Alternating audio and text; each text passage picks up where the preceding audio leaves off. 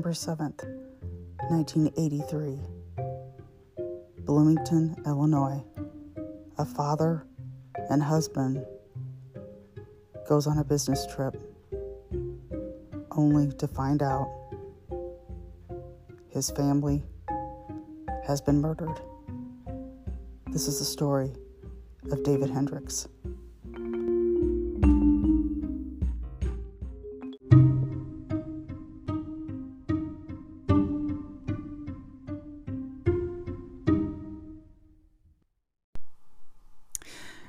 Good afternoon.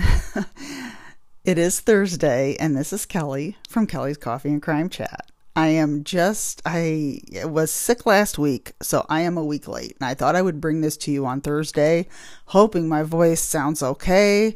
I still have a cough hanging on, but I got my cough drops with me here. And um, so I'm hoping I can get through this without coughing because that is, I know it annoys people when I, I this cough is terrible. Um, but um, I am better. I am up and around, back to work, and I want to get this episode up. Um, it is May 18th. I cannot believe we're this far into May. Um, Memorial Week will be nice. I'll be off work. I'll have a lot more time to do stuff. So, um, I wanted to start first of all by doing some shout outs. Um, I have gotten into this a couple new podcasts I just stumbled across. Um, one is the Suspended Sentence. If you guys are looking for a very good true crime um, podcast with some really good episodes, this is a good one. The Suspended Sentence. Um, I love the cases they cover, and even some of their episodes they just do. Um, like there was one. I can't remember the title, but they talked about the uh, defenses, the most outrageous defenses or something uh, in court when people, uh, and then there was another one about I have not listened to it yet, but it's um, about the uh, the laws, some of the weird laws that they have in I think different states or something, and I want to listen to that one, and I have not done it yet because I'm so busy listening to to so many of the of other ones, other episodes, and other podcasts, but I need to get around to that. But look that one up. It is called The Suspended Sentence. The other one is hashtag murder. I just started listening to. I've only listened to a couple. They cover Aileen Aileen Wuornos, if I'm saying that right, because she's one of my. I know it's weird to say people got a favorite serial killer or whatever, but she's mine, and um, I love hearing her story on any podcast. That's usually the first one I listen to. So I just wanted to give them a shout out. And um, Dream Idiots is another podcast. If you're looking for something fun to listen to, these guys are really cool. And they have done a couple, uh, well, one, they just did a true crime case. It was about a doctor, and I cannot pronounce his last name. It started with a K. Cal, I should have wrote it down. Kowalski, I don't know, something like that. And he was a murderous doctor. Murderous doctor. Man, I'm probably saying that too fast. But um, man, that was really something. And that uh, you want to hear a good one, listen to that one. That's a pretty good one. And then their latest one, they just did one on. They're talking about Route 66. I, I say Route. I know it's Route 66, and I've always been intrigued with that. How it runs from Illinois to California and I'm in Illinois already. Like I could like just go right down to Springfield and hop on and drive that that whole way because they were it was like they were talking about that and it's like it is so cool, but that would be something I would love to do. But um, it's got uh, they talk about the different areas that while you're on Route 66 that you can stop at this really cool um, restaurant in Springfield, and then they talk about a, a place in uh, drive-in theater in Missouri, and then they talk about these different areas in the states on the way through Route 66. And it's so cool. It's I didn't and I didn't even know there was a TV show called that back in the 60s. So I'm like learning all kinds of things when I listen to these guys. Look them up. It's always a good time listening to them. It is called Dream Idiots. it's a funny name too. They also do the curse word of the week, which is also funny. But um, I just wanted to give them a shout out right at the beginning. If you're looking for anything new or any you know anything different to get into, those are really good. I am drinking two Java Momma beverages today. My coffee is Choco Glazing, which is part of our donut collection. It is a chocolate frosted chocolate cake donut, and it is wonderful. The Homer was one of my favorites, but now this is, I think, a little bit better than the Homer, but I am a chocolate crazy. I mean, I love chocolate, anything. You give me chocolate on chocolate on chocolate on chocolate, I love it. It is like so good. So that is the coffee I am drinking. Mm. Man, that's good. Mm. Okay. And I'm also drinking iced tea. I got the Java Momma purple papaya berry passion is what it was what it's called. It's got berries, apple um, flavored apple pieces, real apple pieces, real blackberry, um, all different kinds of um, ingredients, and there are of course natural ingredients. And I love their iced teas. There's no caffeine in it, but it is nice because it's a nice sunny day today in the 70s, and well, actually, I think it's in the 80s. So I have to have my iced tea. Man, it's good. So that is the, and they, these are both still available. So look that up. If I will leave the link in the show notes. Um, their iced tea is very easy to make. They're in little pouches, and you put the pouch in your whatever um, pitcher you want to have your iced tea in. Let it brew. I think it's uh, eight to ten hours. Let it brew, and then next day, next day it's ready. So, um, very cool. I love their iced teas. Their iced coffees the same way. I got chocolate summer in their iced coffee and I love it. And that, that's done the exact same way. They're in little pouches all ready for you. Like they're like filtered pouches. So they're all ready for you to make in the cold water and put in the fridge. So, okay. Here we go. On to our case today. I've been wanting to do this one uh, right around the time I started the podcast but I kept waiting and waiting around and waiting around. This is actually well known, and a lot of people may have heard about it, may have not. I know people in this area definitely have heard about it. But this is a story of David Hendricks. Um, my sources are Wikipedia, Lamont at Large, which is a YouTube channel. Watch his YouTube channel. He's actually there on location in Bloomington in the cemetery, and he's even at the house and it, it's so it's very good listening listening to him. I'm gonna listen to listen to more of his um, YouTube episodes because eh, I mean it's really he's really good. Uh, Lamont at large, L A M O N T. Cool name. I love that name. Okay, and I also have a website, iwuargus.com. Okay. David Hendricks was raised in Oak Park, Illinois.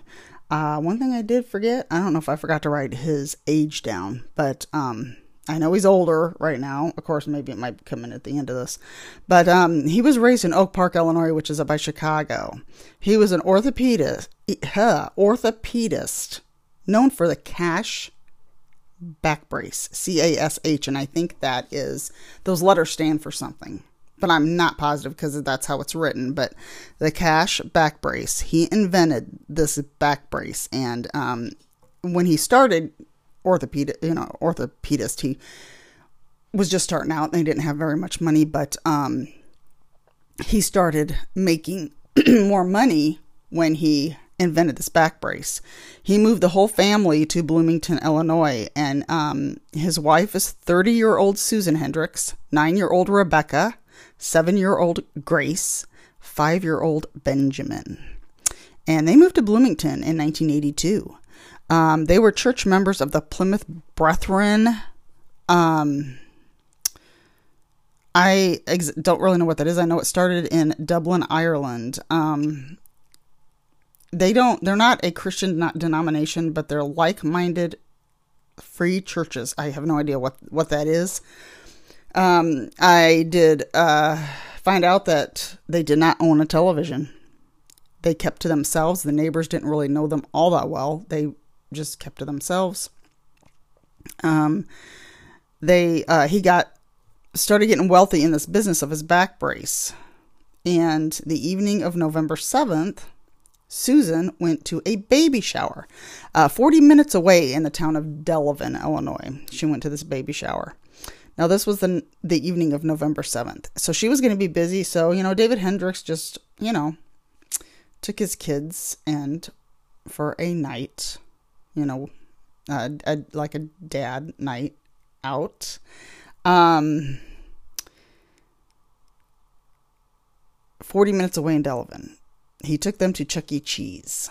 Now, if anybody knows what Chuck E. Cheese is, it's a pizza place where they have a lot of arcade games. It's just like a fun place. I don't know about this one, but ours here in Peoria serves beer, which actually kind of surprised me. but um, kids, a lot of kids have birthday parties there, and you just go and get tokens. You can play all these games and get pizza, and then they have like people in characters, you know, that um, are fun for the kids. And um, he took the children to Chuck E. Cheese, and after they got done there, they left around eight o'clock. At eight fifteen, they stop at a bookmobile, and um, I remember these as a kid. I don't even know if they still have them, or it's like a like a van and you would or truck or van and you would go in and it would be like a library inside. And, and they would they would go to different places. And uh, so they stopped at the bookmobile to check out some books because they had to return some. So they returned some they checked some out and then they went back home. Now the kids were in bed by 9.30 that night. Susan got home around 10.30 and um, I just read that they chatted for a bit before going to bed.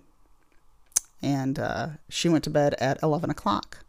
Now, David Hendricks had a business trip that night up to Wisconsin. And when I say business trip, it was just a trip he was taking on his own to try to sell his back brace at the different orthopedic places up there. I think it was Madison, Wisconsin. And um, so that's really what it was. It was just he was taking a trip up to Wisconsin to do this. Um, he went up. excuse me. Here goes my coughing. he went up to Wisconsin, checked into a hotel. Okay, the next day, November 8th, he tried to call home in the morning and got no answer. He tried again that afternoon. Still no answer. So he calls the the neighbor and to see if they can just go over and check on the family, knock on the door, just see if they answer. No answer. There was no answer at the door. He got worried. He found out that they never made it to a family dinner they were supposed to go to that night. And this is the next night, the next evening. So he ended up calling the police. Now, I, of course, the only place I've heard the 911 call is on Crime Junkie. Crime Junkie does a an episode of this, and it was done um, October of 2021. I had to go back to that date to find it. So if you are a Crime Junkie fan and you want to look them up, it's one of my the very first podcasts I ever got into. They do a good uh, episode of this, and you, you can hear the 911 call on there. now, um, he tells them he's worried that they got into an accident on the way to this dinner because they are not home. He says they're not home. Neighbor already went over and knocked on the door. And um, so then they ended up finally doing a fam a, a, welfare check on the family because they were not coming to the door. The car car was there, and um, you know, I don't like to make excuse me assumptions on nine one one calls, but I do that. I just it's just natural for me to do that. This nine one one call seemed very precise. Like he knew exactly what to say. Um, it was like, I'm David Hendricks.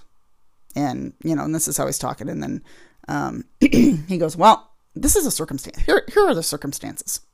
My wife was supposed to blow out. And it just sounds like he's doing a, um, a, a rehearsed to me. I thought that. Now, that's just me. Nobody ever said that before. I'm just saying that's what I thought. Knowing the case now, um, and that was the first time I ever heard the 911 call was on Crime Junkie a couple years ago. So, um, the police went to go check on the family. Well, they were not prepared for what they walked into.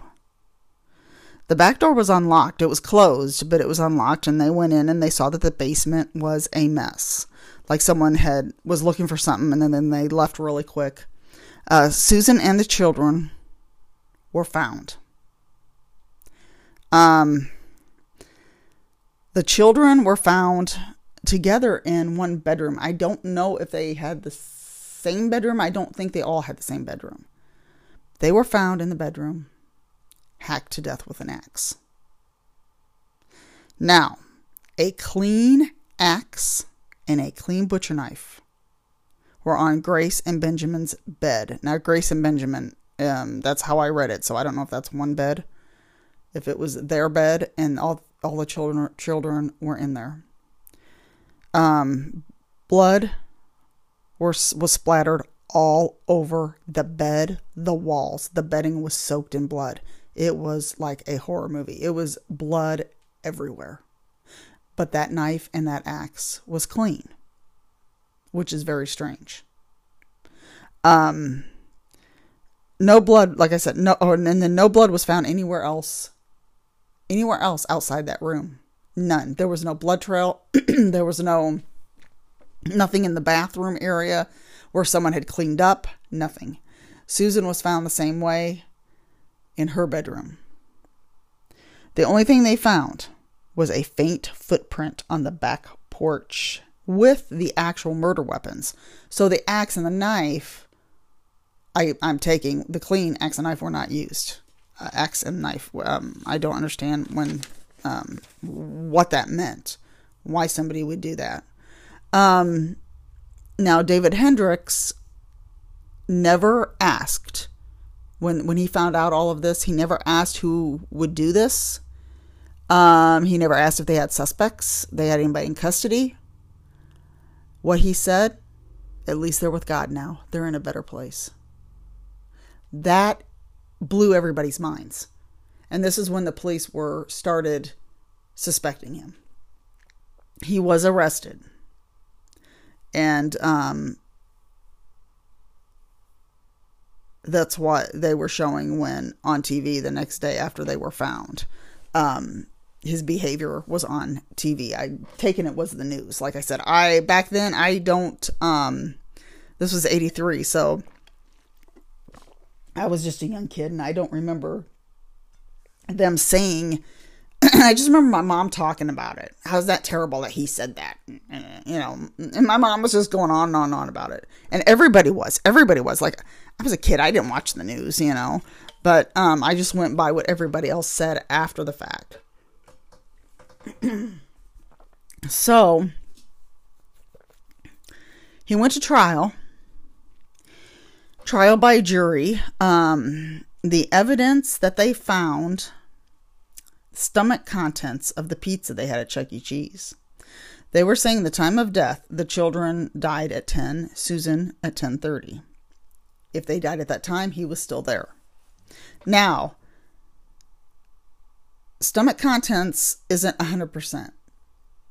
They don't know how fa- I mean, kids are bouncing around at Chuck E. Cheese. You don't know they could have I don't know if that stops digestion. I don't know, but I know it affects it. Um, there's different things that can affect how fast somebody digests food. So I don't know. I mean, it seemed to me like they didn't really have s- sufficient evidence to um, back up what they said about the stomach contents and what time they died. Um, at the trial, this was another thing that did not look good. He had models who modeled his back brace, and he testified or the models testified that he touched them inappropriately, like uh, brush against the side boob. He tried to kiss one of them, I think, and because um, he was the one that was help, you know, putting up the shoot to take their photos. I don't know. I'm th- I'm thinking he had a photographer there.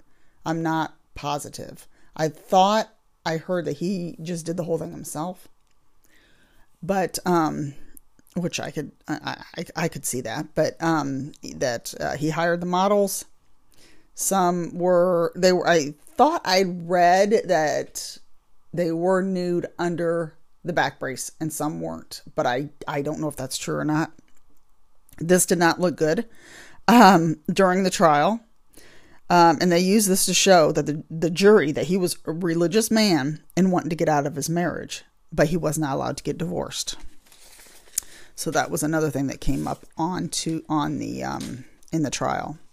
He was sentenced to life in prison at Menard Correctional Center, which I'm I have talked about that before on my podcast. I think it's down by Springfield. During the years he was in there, he wrote a book about his cellmate's life. And that's what he did to pass the time. His cellmate, um, I'm not sure who the cellmate was, but uh, he wrote his biography. He was in there for, okay, seven years later. during that seven years, he wrote the book, his, which I did not know that, but seven years later, he appealed, saying that the evidence was circumstantial. Like I said, the stomach contents. He ended up getting a new trial because all this was was circumstantial evidence. That's what he got put away for because there was nothing on him. There was no blood through the house, but in those bedrooms. So, um, not even in the drains, in the, you know, nowhere in the bathrooms. And this is so strange to me. So, whoever did this, did they wear like a hazmat suit? And if they did, where's the suit at? Or did they wrap themselves in plastic? I mean, I don't know. I have never heard of this happening. I mean, I don't know anybody that cleans up this good. If they do, maybe they need to get a job cleaning houses. If they if that's what they did, because blood is hard to clean up, and with this much blood, it, it, it is just the strangest thing. I mean, I guess you can go out a window. Well, you can't go out a window. You got two bedroom. I don't. It's just weird to me. I always think about that. So they went ahead and he had a second trial without the models confession or uh, testimonies and without any of the religious beliefs or any of his you know his religious beliefs coming into the trial and even a fellow inmate confessed that he did it he conf- i mean a fellow inmate said that david hendricks had confessed to him that he had done it but that didn't work he was acquitted by a jury in 1991 a second jury acquitted I remember he got married while he was in prison. Her name was Pat, and I think she was from Ohio. Shortly after this, he ended up on. They, they both were on Sally Jessy Raphael. Uh, the detective was on there. Some of the people from the, his neighborhood was on there. All of them were upset that he got out. Um, I remember watching it, and because uh, by 1991 I was way out of my. I mean, I was not out. I was out of my teenage years, so I was watching Sally Jessy Raphael, and wow. Um, if you can get a hold of that episode, I don't know what episode it was, but um, there is a, a book on this whole thing.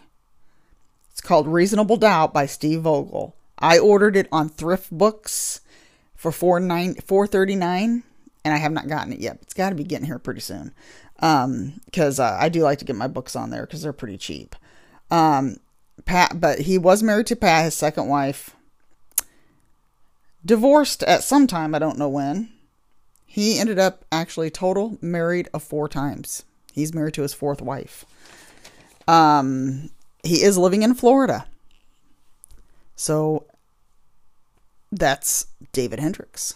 Um, many, many people I know, I don't know one person that thinks David Hendricks is innocent in this area. Uh, the only thing that he came up with that there was no talk about finding who really killed his family. If this was me, I'd want to know who did this. I'd I would hound the police saying, "You find who did this." He accused his his wife's sister's ex-husband, so former brother-in-law of his wife.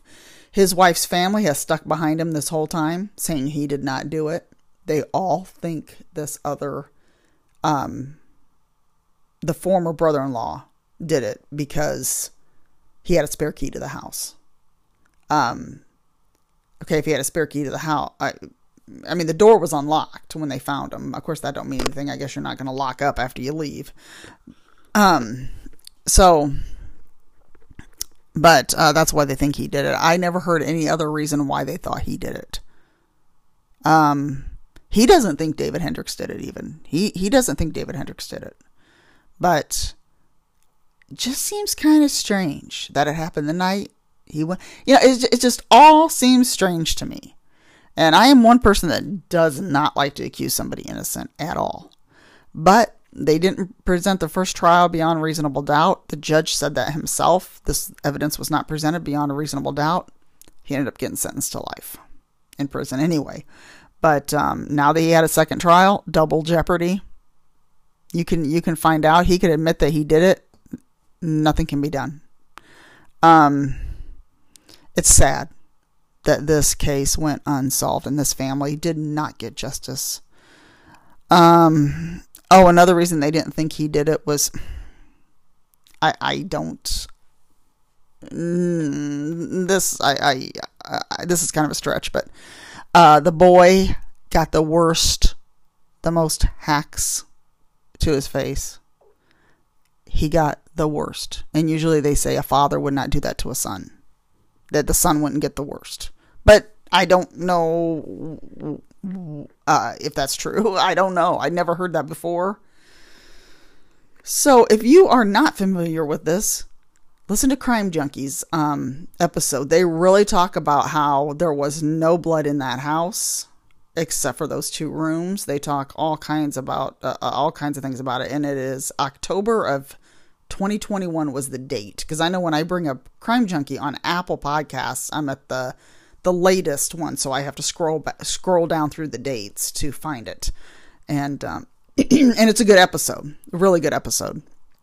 So that is episode 39.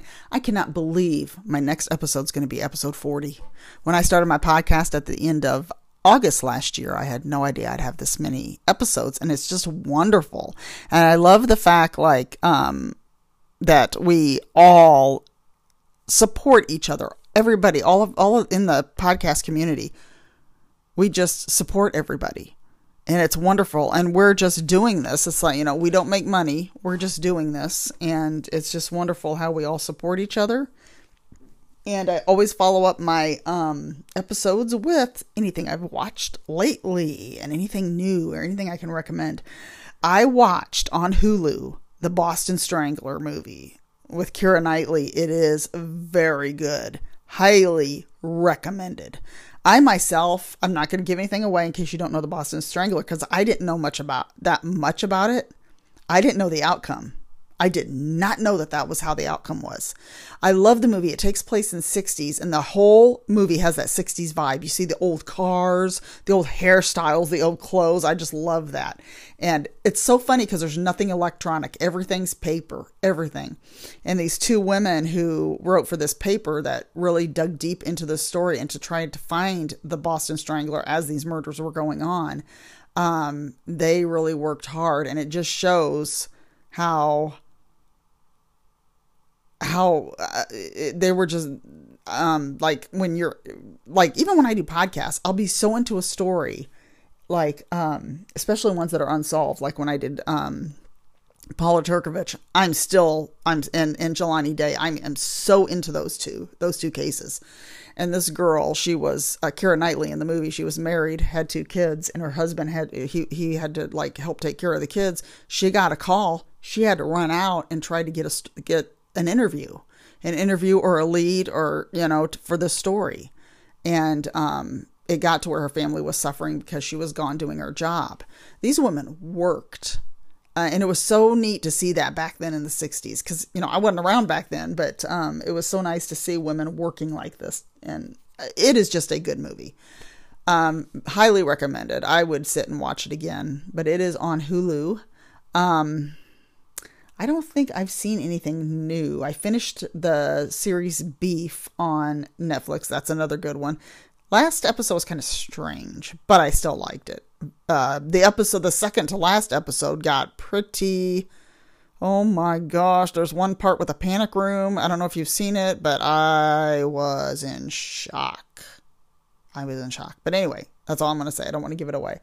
So that's another good one. Um, like I said, I don't think I've been sick. I've been in bed all weekend, um, and I don't really have anything other that I've watched and can recommend. But I'm so glad to be back in and doing this episode and getting back on my podcast. So I uh, want to wish everybody a wonderful weekend. Have a wonderful Friday tomorrow. Next week is Memorial Day. So have a wonderful weekend. Um, hope you're having nice weather there. We are to be up in the 70s, uh, 70s and 80s over the weekend, and no rain. So I hope everybody out there is having wonderful weather and having a, and I hope everybody having a wonderful Mother's Day. By the way, I was able to go see my mom on Tuesday when I got better. So, so, uh, but I laid with my kitties. That was my Mother's Day, laying uh, in the recliner with a blanket with my babies. So, um, and that is it for today. Everybody have a wonderful weekend. If you have any case suggestions, please let me know. I usually stay in the Midwest, but I will venture outside the Midwest, especially for ones that are unsolved and need attention. So, um, and if anybody has any questions, you can always email me. I will have my email, Instagram, Facebook, everything in the show notes. So, everyone, have a wonderful Thursday, and I will see you next time.